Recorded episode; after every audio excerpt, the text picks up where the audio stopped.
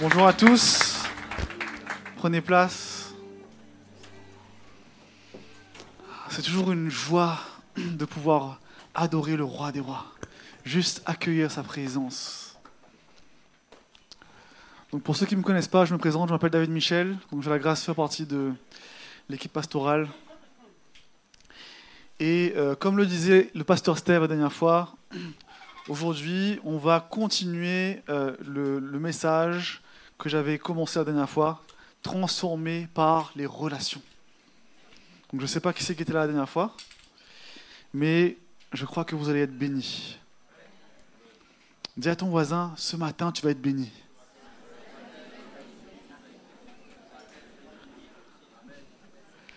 Le titre du message de ce matin, c'est Tes relations sont une forteresse pour ta vie. Ça peut être une bonne forteresse comme une mauvaise forteresse. Et euh, souvent, les forteresses, quand on entend parler de forteresses au niveau biblique, on peut avoir tendance à avoir une connotation un peu négative, on va dire, au niveau de la forteresse.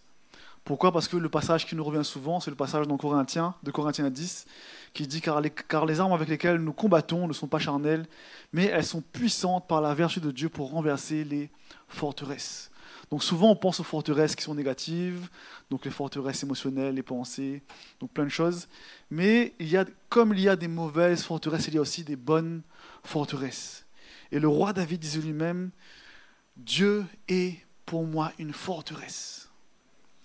Il était entouré de guerriers, de soldats qui, étaient là pour faire le front avec lui, pour l'entourer, qui était aussi une forteresse pour lui. Donc tu peux avoir des bonnes forteresses et tu peux avoir des mauvaises forteresses.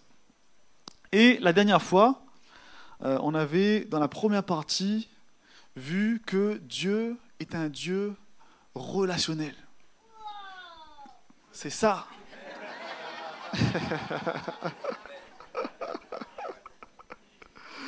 Et euh, on avait vu que Dieu, par nature, était relationnel. Il n'est pas seul. Il est Jésus, donc le Saint-Esprit, Jésus et Dieu le Père.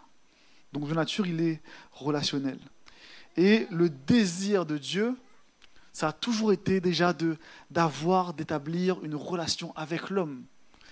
Dans Genèse 2 au verset 15, la parole dit l'Éternel, Dieu prit l'homme et l'établit dans le jardin d'Éden pour le cultiver et le garder. Donc son désir, c'est vraiment de cultiver cette relation avec nous. Il avait commencé dans le jardin, mais c'est toujours le désir de son cœur. Puis on le voit tout au long de l'histoire avec euh, les grands-pères de la foi, donc Abraham, Isaac, Jacob, il se révèle à Dieu. Il veut avoir une relation intime, une connexion, un échange. Et il se révèle même face à face à plusieurs personnes, à Abraham, à Moïse, sur la montagne. Et donc on voit que c'est ce que Dieu désire. Dans Exode 3, au verset 6, il est écrit, Je suis le Dieu de ton père, le Dieu d'Abraham, d'Isaac, de Jacob. Et Moïse se cacha le visage car il avait peur de regarder Dieu. En disant ça, Dieu dit, j'avais déjà établi une relation avec tes pères et je veux continuer avec toi. Et dans le plan de Dieu, Dieu n'a pas voulu qu'on soit isolé, qu'on soit seul. C'est pour ça qu'il dit dans Genèse 2, il n'est pas bon que l'homme soit seul. Je lui ferai une, une aide semblable à lui. Donc Dieu n'a jamais désiré que nous soyons isolés. Donc on avait vu les cinq niveaux de relation. Et pour cela, on avait repris un peu Jésus et les différentes relations qu'il a eues tout au long de sa vie. Et on a fait le parallèle entre comment nous, on peut aujourd'hui définir ces niveaux de relation à notre niveau. On avait vu que le premier niveau, c'était la foule. Donc la foule, c'est les personnes qui suivaient, qui écoutaient les enseignements de Jésus. Et on avait vu que nous, aujourd'hui, à notre niveau, la foule, ça correspond aux connaissances ou aux personnes sur lesquelles on peut avoir une influence. Ça peut être les gens euh, qu'on côtoie dans un club de sport, au travail. Donc, c'est des gens sur lesquels on a une influence. Ensuite, on a vu le quatrième niveau qui est les disciples. Donc les disciples, c'était ceux qui apprenaient de Jésus, qui suivaient Jésus. Il avait beaucoup de disciples. Et ça correspond à les personnes qui sont plus sous ton leadership. Ça peut être dans ta famille, ça peut être dans ton entourage, ça peut être des amis que tu vas un peu diriger l'idée, ça peut être des collègues de travail que tu vas influencer. Ensuite, on a vu le, troisième niveau qui est les apôtres. Les apôtres, là, on est sur un cercle qui correspondrait plus aux amis proches. Parce que parmi les disciples, il a retiré douze personnes en qui justement il voulait s'investir, se déverser. Puis le quatrième niveau, c'était Pierre, Jacques et Jean. Là, ça peut correspondre peut-être plus à la famille, les enfants, vraiment les personnes qui sont proches de nous. Et le dernier niveau, c'était Jean, le disciple que Jésus aimait. Pourquoi? Parce que la parole dit qu'il déposait sa tête sur la poitrine de Jésus.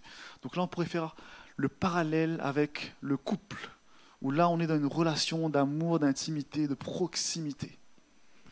Et on avait vu que justement, au travers de ces différentes strates, euh, tout au long de notre vie, nos relations, les amis qu'on a, les personnes qu'on fréquente vont évoluer, vont changer le strate.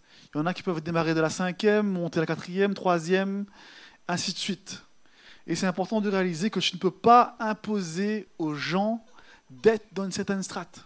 Des fois, tu vois des gens et tu dis, purée, j'aimerais bien que cette personne devienne mon ami. Mais ce n'est pas quelque chose que tu peux imposer. C'est quelque chose qui se construit, qui se bâtit. Ensuite, on avait vu que Dieu construit au travers, Dieu te construit au travers des relations.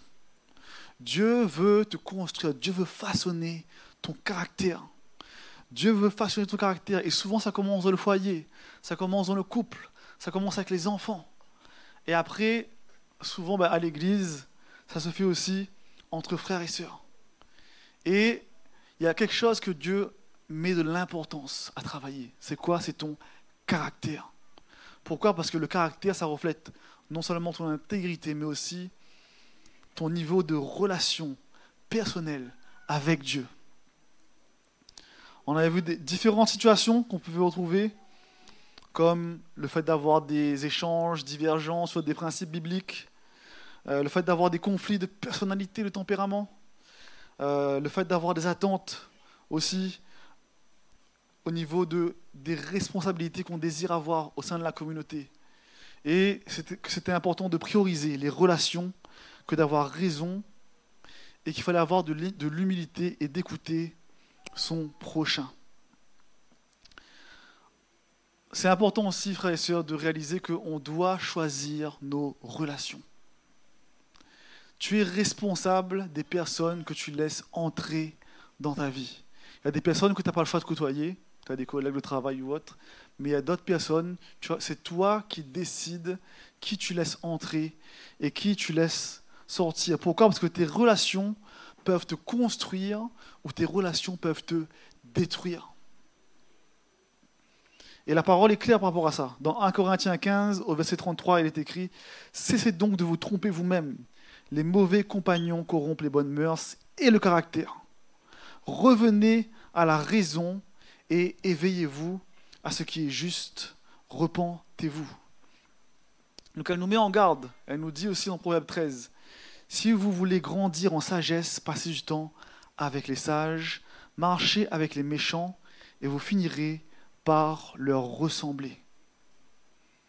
Et des fois, euh, on a envie vraiment d'aider son prochain. Et j'appelle ça un peu le syndrome du héros ou le syndrome du sauveur. Pourquoi? Parce qu'on voit des gens dans la détresse, on a envie de les aider. Mais malheureusement, des fois, il y a des personnes qui décident, qui choisissent d'emprunter des mauvaises voies. Tu as des gens, ils choisissent volontairement, des fois d'abandonner Dieu, ils choisissent, c'est un choix. Ils abandonnent de retomber dans une vie de péché, tout ça. Et toi, tu te dis, purée, ben, j'aime ces gens-là, j'aimerais qu'ils reviennent à Christ. Et du coup, tu essayes de les gagner. Tu essayes de passer du temps avec eux. Mais leur état de cœur, leur disposition, ils ne sont pas prêts pour l'instant à recevoir la parole. Et qu'est-ce qui se passe? Au lieu que toi, tu les tires vers le haut, c'est eux qui te tirent vers le bas. Et c'est plus facile, justement, malheureusement, souvent d'être tiré vers le bas que de tirer des gens vers le haut. Et un piège de l'ennemi, justement, c'est de faire croire que tu es celui qui va les sauver. Mais qu'est-ce que la parole dit? C'est le Saint-Esprit qui convainc de péché et de justice. Donc mon frère, ma soeur, si tu veux aider ton frère, si tu aimes ton frère, tu sais ce que tu dois faire? Mets tes genoux à terre, prie. Prie pour lui. Seigneur, envoie ton esprit. Révèle les choses dans son cœur qui doivent changer. Ramène ta solution, ton baume, ta restauration. Viens restaurer ce que moi, je ne peux pas faire. Ça ne veut pas dire que tu dois ne plus fréquenter les gens. D'accord? Mais ça veut dire que peut-être qu'il faut juste que tu prennes un peu de recul. Tu pries pour lui. Et tu attends que le Saint-Esprit te donne l'occasion de manifester de l'amour envers ces gens. Et là, tu seras efficace. Amen. Et donc voilà un petit récap de ce qu'on avait vu la dernière fois. Et euh, je crois réellement que c'est ce que le Seigneur veut dans nos vies. Et aujourd'hui, on va voir justement comment Dieu veut qu'on fasse pour justement devenir ces pierres vivantes de cette forteresse que Dieu veut qu'on bâtisse ensemble. Et donc le point numéro un, c'est les pierres vivantes de la forteresse. Et donc, tu dois réaliser que Dieu a placé des gens autour de toi, car il ne veut pas que tu sois seul. Ce n'est pas son désir, comme on l'a vu. Sa volonté, c'est de nous entourer d'une communauté solide, d'une forteresse qui nous protège et nous soutient dans les moments difficiles. La parole nous dit dans 1 Pierre 2 au verset 4, Approchez-vous de lui, pierre vivante. Dis à ton voisin, tu es une pierre vivante. Quand le dit, je ne savais pas que j'étais un galet. oui, tu es une pierre vivante.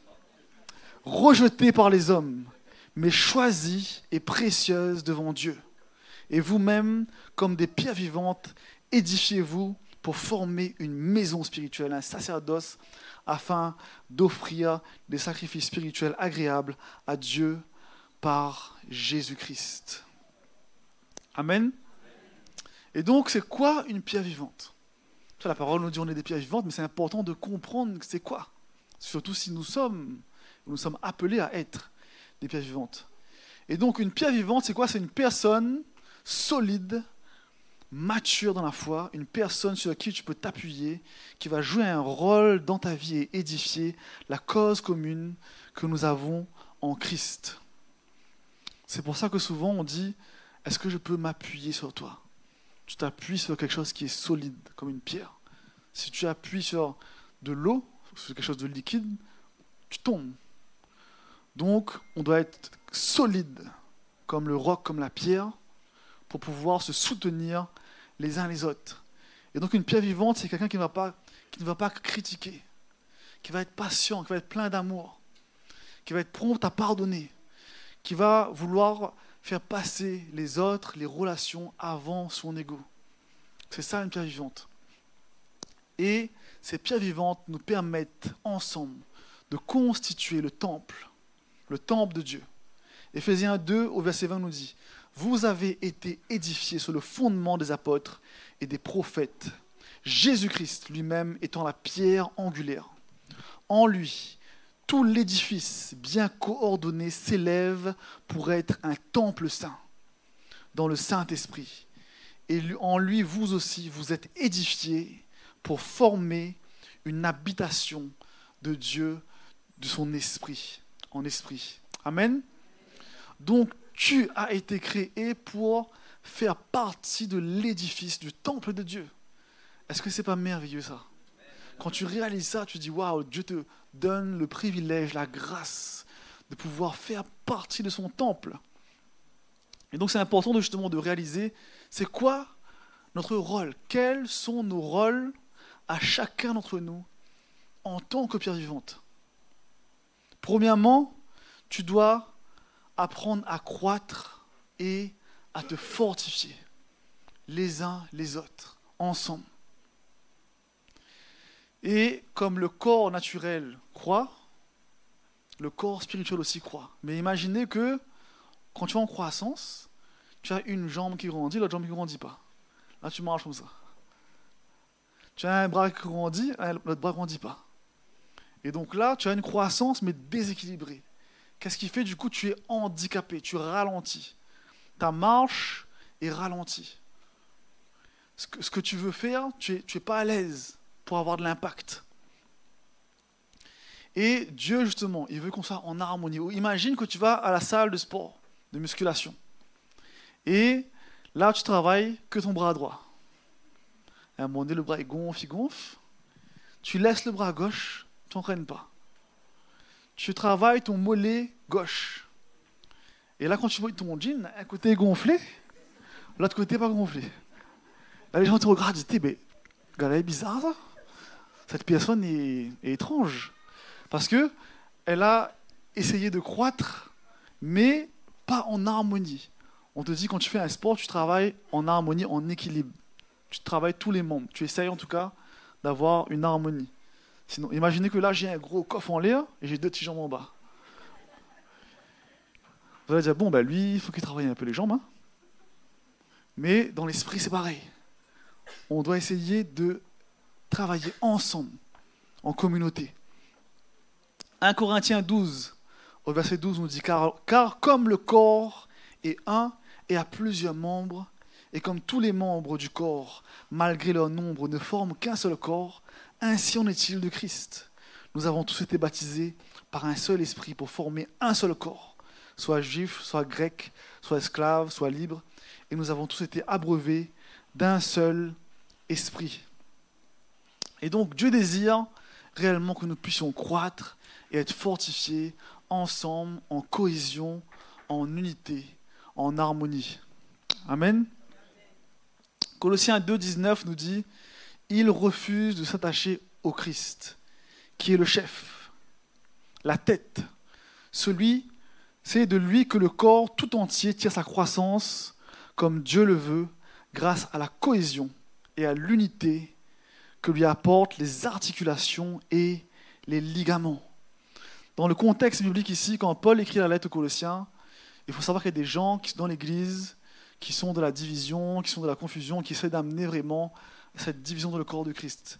Et là, justement, il les reprend et dit, il, les refuse, il refuse de s'attacher à Christ. Il refuse de s'attacher au corps de Christ. Ils ne veulent pas être en cohésion, ils ne veulent pas être en unité. Et la parole nous dit quoi? Que justement, c'est grâce à la cohésion et à l'unité que lui apporte les articulations et les ligaments. Donc la croissance, la croissance vient de la cohésion et de l'unité. Très important. Et donc, lorsqu'on est une pierre vivante, on participe à ces choses-là. Deuxièmement, ça nous permet de contribuer à la construction de la maison spirituelle. Imagine, tu as un chantier, tu as plein de pierres, mais il y, a des, pierres qui se rebellent, elles ne veulent pas être utilisées sur le chantier. Tu derrière la pierre comme ça, la pierre ça va. Dis non, ne me mettez pas sur le mur. D'accord? Donc on est des pierres vivantes. Une pierre vivante, elle bouge, elle se déplace. Donc elle peut choisir de ne pas être placée dans la muraille. Mais Dieu veut qu'on soit ensemble, qu'on construise ensemble la maison spirituelle. Et c'est ce qu'on voit dans la parole, dans Romains 12, verset 4. Il nous dit, car nous avons plusieurs membres dans un seul corps, et que tous les membres n'ont pas la même fonction. Ainsi, nous qui sommes plusieurs, nous formons un seul corps en Christ. Et nous sommes tous membres les uns des autres, ayant des dons différents selon la grâce qui nous a été accordée. Si c'est le don de prophétie, prophétisons selon l'analogie de la foi. Si c'est le don de service, employons-nous à servir. Si c'est le don d'enseigner, enseignons. Si c'est le don d'exhorter, exhortons. Si c'est le don de distribuer, donnons avec simplicité. Si c'est le don de présider, présidons avec zèle. Si c'est le don de miséricorde, faisons miséricorde avec joie. Amen. Ce que tu vas faire, je ne serai pas capable de le faire. chacun d'entre nous, nous sommes uniques. Nous apportons une couleur, nous apportons une facette de Christ. Peut-être que toi, tu auras un don d'hospitalité. Peut-être que tu auras un don dans la musique, un don dans euh, tout ce qui est ingénierie. Et tout ça, ça va permettre ensemble de construire, d'édifier les murailles, les forteresses que Dieu désire que l'on bâtisse ensemble pour la maison spirituelle qui est la maison de Dieu. Amen. Troisièmement, en tant que pierre vivante, on se doit de servir Dieu, mais aussi de servir notre prochain. Important. 1 Pierre 4, verset 10 nous dit quoi? Que chacun mette au service des autres le don qu'il a reçu, comme de bons gérants des diverses grâces. Si quelqu'un parle, que ce soit comme annonçant les oracles de Dieu. Si quelqu'un sert, qu'il le fasse comme par la force que Dieu communique, afin qu'en toute chose Dieu soit glorifié par Jésus-Christ, à qui appartient la gloire et la puissance au siècle des siècles. Amen. Dieu nous a mis ensemble pour que nous soyons un soutien les uns envers les autres. Dis à ton voisin, sois un soutien pour moi.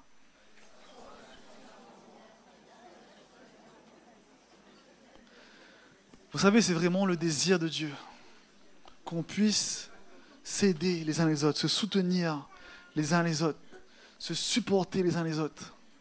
Dis à ton voisin, supporte-moi.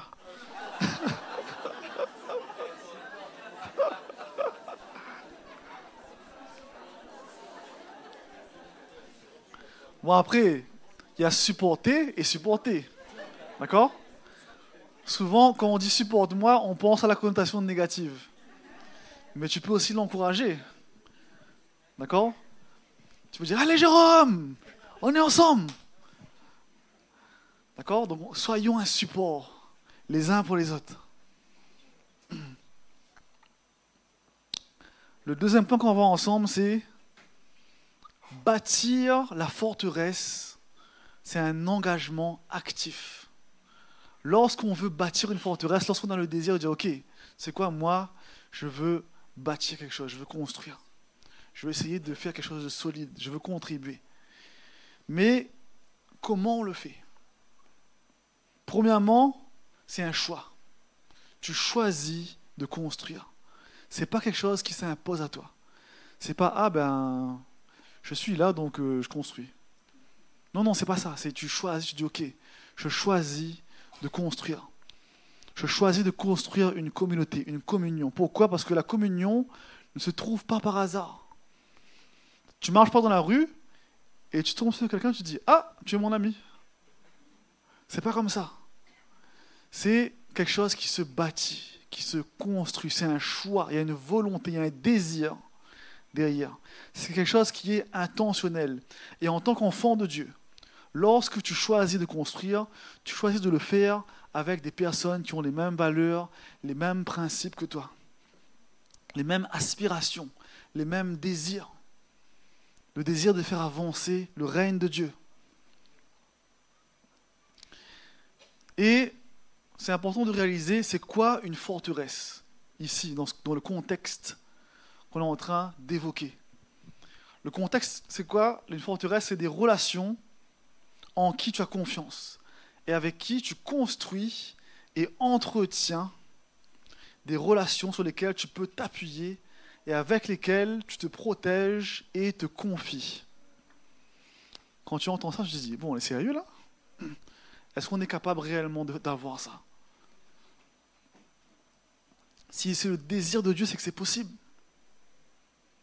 Et dans le monde, malheureusement, souvent, des fois, ils vont construire des forteresses entre eux. Et on le voit un peu dans les gangs. Quand tu rentres dans un gang, qu'est-ce qui se passe? Tu as ce qu'on appelle un sentiment d'appartenance. Souvent, les gens sont un peu déboussolés, perdus. Et comme au fond du cœur de l'homme, on désire appartenir à une communauté, qu'est-ce qui se passe? On cherche une communauté. On cherche un groupe. Et c'est comme ça que souvent les groupes, les gangs se forment. Et quand tu rentres dans ce groupe, il y a un sentiment d'appartenance. Il y a des gens en qui tu vas pouvoir te confier. Il y a des gens qui, vont, qui vont te soutenir. Dans ces groupes-là, ils sont capables des fois de donner leur vie pour le prochain. Ils vont aller, si, si, par exemple une des personnes est touchée, tu touches tout le gang. Et les gars sont prêts à aller, à se, à aller se battre jusqu'à la mort pour une personne. Pourquoi? Parce que ils ont compris le principe de la communauté. Sauf que leur communauté, leur forteresse qu'ils bâtissent, c'est pour le royaume de Satan. Pourquoi? Parce qu'ils vont amener le mal. Ils vont bâtir des forteresses pour amener la drogue, pour amener la corruption, pour amener la violence. Alors que nous, on doit bâtir des forteresses pour amener la paix, pour amener l'amour, pour amener la justice, pour amener la délivrance. Amen. Et donc, on doit le réaliser. Il y a des clubs privés, il y a plein de choses, des clubs cachés qui font des groupes en cachette pour des œuvres des ténèbres. Si eux le font, à plus forte raison, nous devons le faire, mais de la bonne manière, pour amener la lumière de Christ. Et qu'est-ce qui, justement, nous, en tant qu'enfants de Dieu, va nous permettre de bâtir, de construire, justement, cette forteresse. Vous savez, nous sommes des êtres de relations, des êtres, nous vivons ce qu'on appelle des moments, des moments de qualité. Et lorsque tu, lorsque tu veux développer des relations, cela se fait réellement au travers des moments de vie. Quand tu passes des bons moments avec des personnes, ça crée du ciment. Des fois, tu traverses une épreuve, une difficulté, mais comme la personne est là, ça soude ça bâtit, ça construit. Quand tu es là l'un pour l'autre, quand tu rêves ensemble, des fois, Dieu te permet d'être un vase qui va se déverser dans la vie de l'autre. Parce que tu vas être source de conseils pour la personne. Tu construis. Des fois, tu vas recevoir des autres. Tu vas recevoir des paroles d'encouragement, des paroles de sagesse. Ça va te rebooster. Et, lorsque tu fais ça, tu t'ouvres à recevoir justement des autres. Et c'est là que tu bâtis, que tu bâtis, c'est là que tu construis. Mais quand tu construis, tu choisis qui tu places autour de toi. C'est toi qui le fais. Parce que trop de personnes construisent mais laissent des brèches ouvertes. Vous savez, il y a des personnes, comme on l'a dit, c'est des pierres vivantes. Gloire à Dieu pour ça. Mais est-ce que vous savez que des personnes, c'est des brèches vivantes Quand tu l'as fait entrer dans ta vie, c'est une brèche. Tu construis, tu poses des brèches. Et là, dès que l'ennemi a une occasion, il se faufile dans la brèche. Pourquoi? Parce que imagine que tu as des vulnérabilités. Tu as un passif avec la colère. Et tu traînes que avec des gens disputés de bataille. À un moment donné, bah, tu vas retomber dans la colère. Si tu avais un passif où tu étais alcoolique, et là tu traînes avec des gens, ils aiment faire la fête, ils aiment aller en boîte, ils aiment aller au bar, et là ils t'invitent. Toi tu dis, bon, un, Virgin Morito s'il vous plaît. Après tu fais, un Ice Pêche. Après tu fais, une bière d'eau s'il vous plaît.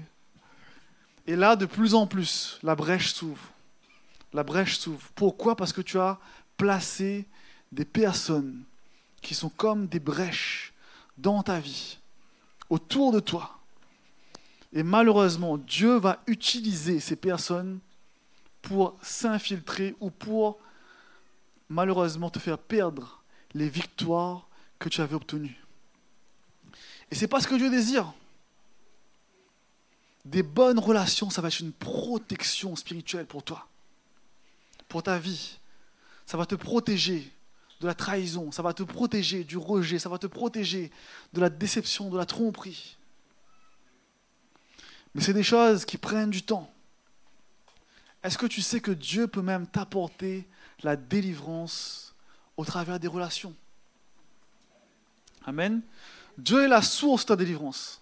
C'est Dieu qui délivre. Mais il veut nous utiliser comme des outils pour contribuer à cette délivrance. Et encore une fois, dans le monde, ils ont compris ces principes. On a les clubs alcooliques anonymes. Des alcooliques, des drogués, ils se rassemblent, ils partagent, ils, font, ils, mettent la lumière sur ce qu'ils ont vécu. Est-ce qu'ils ont chuté, est-ce qu'ils n'ont pas chuté? Et là, ils créent une communauté, ils s'entraident, ils, ils se fortifient, ils se soutiennent. Et tu as des gens qui arrivent à sortir d'emprise grâce à ça. Et pourtant, ils ne sont pas chrétiens. À plus forte raison, nous qui sommes enfants de Dieu, nous devons être une aide, les uns envers les autres.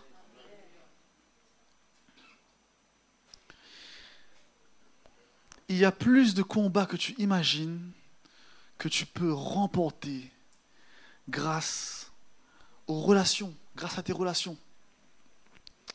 Victoire sur l'oppression, sur la dépression, sur l'addiction, sur le tourment.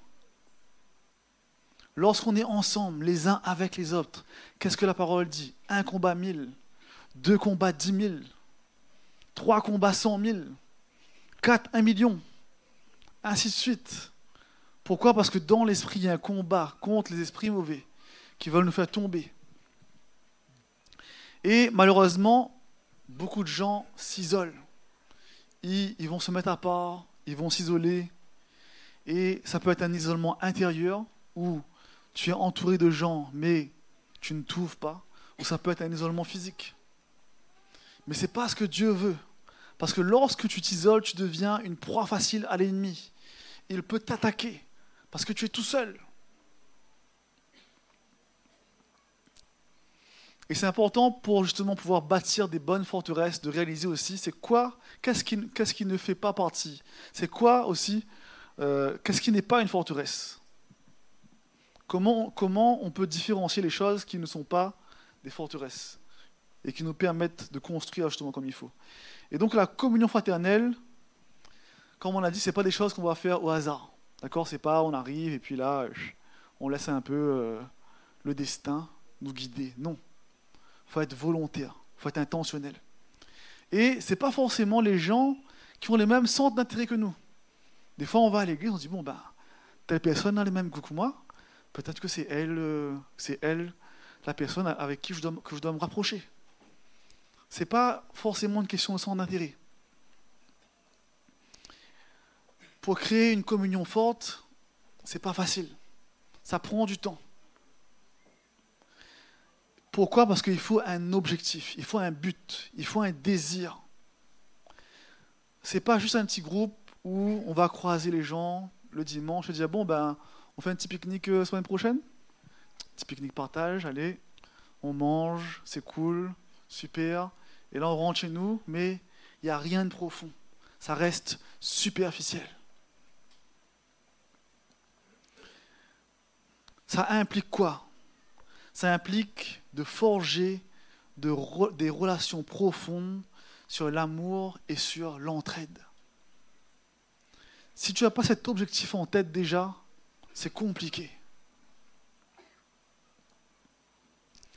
Et la communion fraternelle, c'est quelque chose qui se construit, qui s'édifie, qui se bâtit, qui s'entretient, qui se chérit. C'est comme une maison. Si tu laisses ta maison telle quelle, tu ne prends pas soin, la peinture s'effrite, tu as certaines choses qui commencent à plus fonctionner, tu commences à avoir des fissures, il y a des choses qui vieillissent, il faut changer, il faut entretenir. Ça s'entretient, il y a un travail. Et on doit réaliser que construire des relations, c'est le travail d'une vie.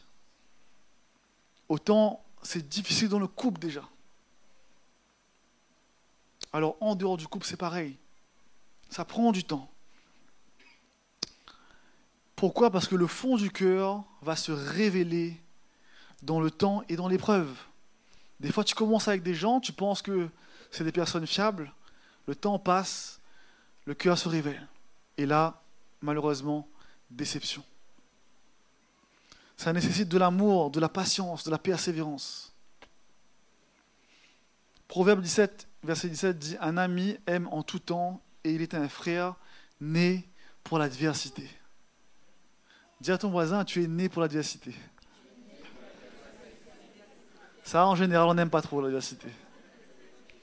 Mais moi, ce qui m'encourage là-dedans, c'est de me dire, tu sais quoi, Dieu a fait naître des gens. pour que dans l'adversité, ils combattent avec moi. Amen. Dieu a, préparé des gens, des gens pour qu'ils soient des frères, des sœurs avec moi dans l'adversité. Peut-être que tu ne les as pas encore rencontrés, mais ils sont déjà nés. Donc c'est une bonne nouvelle. Amen. Troisième point que nous allons voir ensemble, les ingrédients d'une communion solide. Maintenant que tu as l'objectif, que tu sais c'est quoi une forteresse, que tu sais c'est quoi l'objectif d'être une pierre vivante, c'est quoi les ingrédients dans ta vie? C'est quoi les ingrédients que tu dois utiliser pour mettre en place justement cette communion, cette forteresse, cette communauté solide? Il y a beaucoup d'ingrédients, mais là on va essayer de passer déjà sur quelques points et vous allez voir que déjà juste ça, ça demande vraiment du travail. Premier point, l'intentionnalité. Ça, c'est vraiment un ingrédient clé. Pourquoi? Parce que souvent, on attend des autres. On attend que les gens viennent vers nous. On voit des gens, on est potentiellement, on se dit, ah, on aimerait bien peut-être se connecter à ces gens, mais on attend. On se dit, ah ben, peut-être que ça va se faire. Ou sinon, on dit bonjour à des gens. On dit, ah, ça serait bien qu'on fasse un petit repas. Après, un mois, il passe. Deux mois. Trois, mois. Un an. deux ans. Et on ne prend pas l'initiative. On ne fait pas les choses. Et après, on se dit, oui, mais ça, un frère, ça. Elle dit, moi, euh, ça fait un repas, elle n'a jamais fait. Peut-être que c'est le cas, mais dans ce cas, toi, prends l'initiative. N'attends pas sur ton frère, ta soeur. Autre ingrédient, avoir une attitude de cœur non intéressée, sans attendre quelque chose en retour. Trop souvent, la déception vient d'attentes non répondues. Tu as des attentes envers quelqu'un, ça ne se passe pas comme prévu. Et là, ça crée quoi La déception, la frustration? Si tu es ouvert à ce que, tes attentes ne soient pas répondues, tu n'es pas frustré. Tu dis, tu sais quoi, on essaye, on voit, ça se passe, ça se passe pas. C'est pas grave, on avance. Autre ingrédient, la patience et l'écoute. C'est important d'accorder du temps et de l'attention aux personnes qui t'entourent. Dieu t'a donné deux oreilles et une bouche. Ça veut dire qu'il faut que tu écoutes deux fois plus que tu causes. Et souvent, on est là, on veut développer des relations, mais on ne laisse pas à l'autre l'opportunité de s'exprimer. On n'a pas le temps de percevoir ce qu'il y a sur son cœur. On ne sait pas ce qu'elle traverse. Pourquoi? Parce que on raconte plein de choses et on ne prend pas le temps d'écouter. Lorsque tu prends le temps d'écouter, alors c'est là que tu prends le temps de bâtir les choses. Autre point très compliqué. Très compliqué, même dans le couple compliqué. Ingrédient, c'est le dialogue et le pardon. Favoriser une communication ouverte et sincère, capable de surmonter l'épreuve. Là, tu dis, à moi, Seigneur. Pourquoi? Parce que souvent, l'origine de beaucoup de frustration, l'origine de beaucoup de disputes, de divisions, c'est l'incompréhension. Des fois, la personne interprète les choses d'une mauvaise façon, parce qu'elle a un background, elle a un vécu. Et à cause de ça, ça crée de la frustration, ça crée des blessures. Alors que s'il y a un dialogue, si on surmonte l'offense, on fait le choix de pardonner, on s'ouvre, on met les choses en lumière, alors c'est là qu'on va solidifier les relations. Autre ingrédient important, le soutien dans la prière. Est-ce qu'on prend du temps pour prier les uns pour les autres, pour prier pour les personnes que Dieu a placées autour de nous? Est-ce que dans la semaine, tu vas prendre un temps dire, ok, je prie pour ma soeur, je prie pour son mari, son couple, je prie pour ses enfants, je prie que tu agisses dans sa vie. Lorsque tu fais ça, tu as de l'impact. C'est là que la communauté, la communion grandit entre frères et sœurs. Et dernier ingrédient qu'on va citer, parce qu'il y en a encore plein d'autres, c'est l'humilité et la transparence.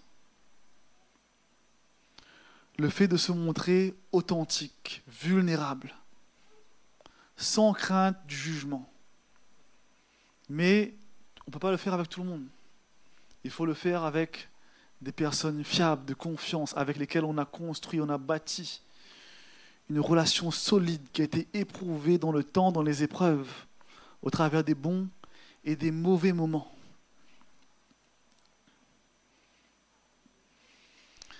Et donc mon frère, ma soeur, on doit réaliser que l'objectif de l'ennemi, c'est de t'empêcher de mettre en place cette forteresse dans ta vie. Pourquoi? Parce que si tu n'as pas de protection, si tu n'as pas de forteresse, si tu n'as pas de muraille, l'ennemi peut entrer et sortir. Et c'est pas ce que Dieu veut. C'est pour ça qu'il nous a appelés des pierres vivantes. Pour qu'on soit un soutien les uns envers les autres. Donc ne laisse pas l'ennemi te faire croire que la communauté n'est pas importante à cause des échecs que tu as vécus, à cause des trahisons que tu as subies, à cause des choses que l'homme a fait, non pas Dieu. On est tous imparfaits. Ça peut nous arriver à tous de commettre des fautes, des erreurs.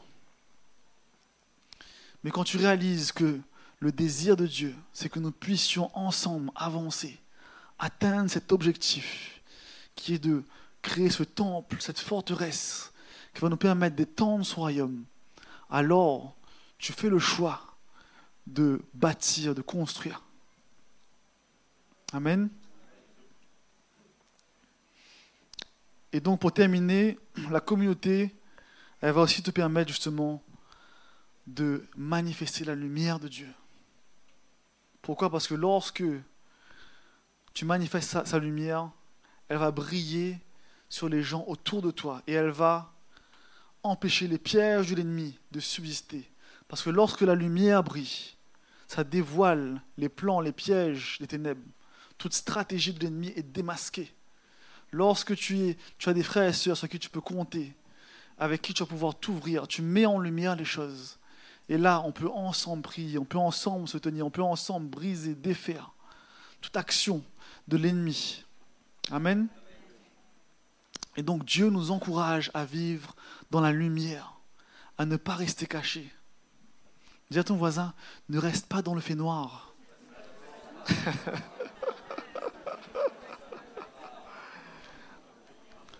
ne reste pas dans la pénombre. Je traduis pour ceux qui ne comprennent pas. Est-ce que le groupe de louanges peut venir, s'il vous plaît? Et donc, n'oubliez pas, Dieu est le roc. Dieu est la fondation. Sur ce roc qui est la parole de Dieu, Jésus, on construit notre maison qui est le temple. Mais après, nous avons besoin de construire une forteresse pour protéger ce temple. Et malheureusement, ou heureusement, je dirais, cela ne se fait pas tout seul. Cela, cela va se faire ensemble. Et donc, mon frère, ma soeur, construire des relations solides, ce que tu peux compter, c'est un travail de longue haleine. Ça va nécessiter de l'amour, de la patience, de la persévérance. Et malheureusement, j'aimerais te dire que tout va bien se passer que ça va être top, on va y aller, yes, ça va rouler, allez, c'est la fête, on est à l'église. Non. Il y a une réalité. Il y aura des déceptions. Il y aura des trahisons. Il y aura des échecs. Il y aura des ratés venant soit des autres ou de nous-mêmes. Mais au final, si on persévère, si on regarde au plan de Dieu,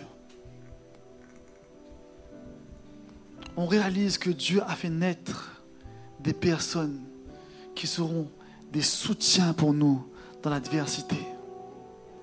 On réalise qu'ensemble, nous pouvons être ces pierres vivantes qui, unis, pourront faire face aux attaques de l'ennemi, qui vont te protéger dans l'épreuve, qui vont te protéger dans l'adversité, qui vont t'aider à faire face aux attaques de l'ennemi et qui vont te permettre d'étendre le royaume de Dieu. Merci d'avoir suivi ce message. J'espère que ce message a fortifié votre foi. Merci également pour tous ceux et celles qui euh, nous soutiennent au travers de votre générosité. Vous avez en bas de votre écran un QR code qui vous conduira vers une page qui s'intitule je veux bénir.com. Merci de nous aider à propager sa parole. D'ailleurs, si ce message a fortifié votre foi et que vous connaissez quelqu'un de votre entourage qui aurait besoin de l'entendre, n'hésitez pas à lui partager ce message. Aussi, je vous encourage, si vous le souhaitez, à vous abonner à notre chaîne YouTube. Nous avons euh, des messages nouveaux chaque semaine. Nous sommes aussi présents sur d'autres médias dont vous aurez donc les liens dans la description ci-dessous. En tout cas, merci de nous avoir suivis. Soyez bénis.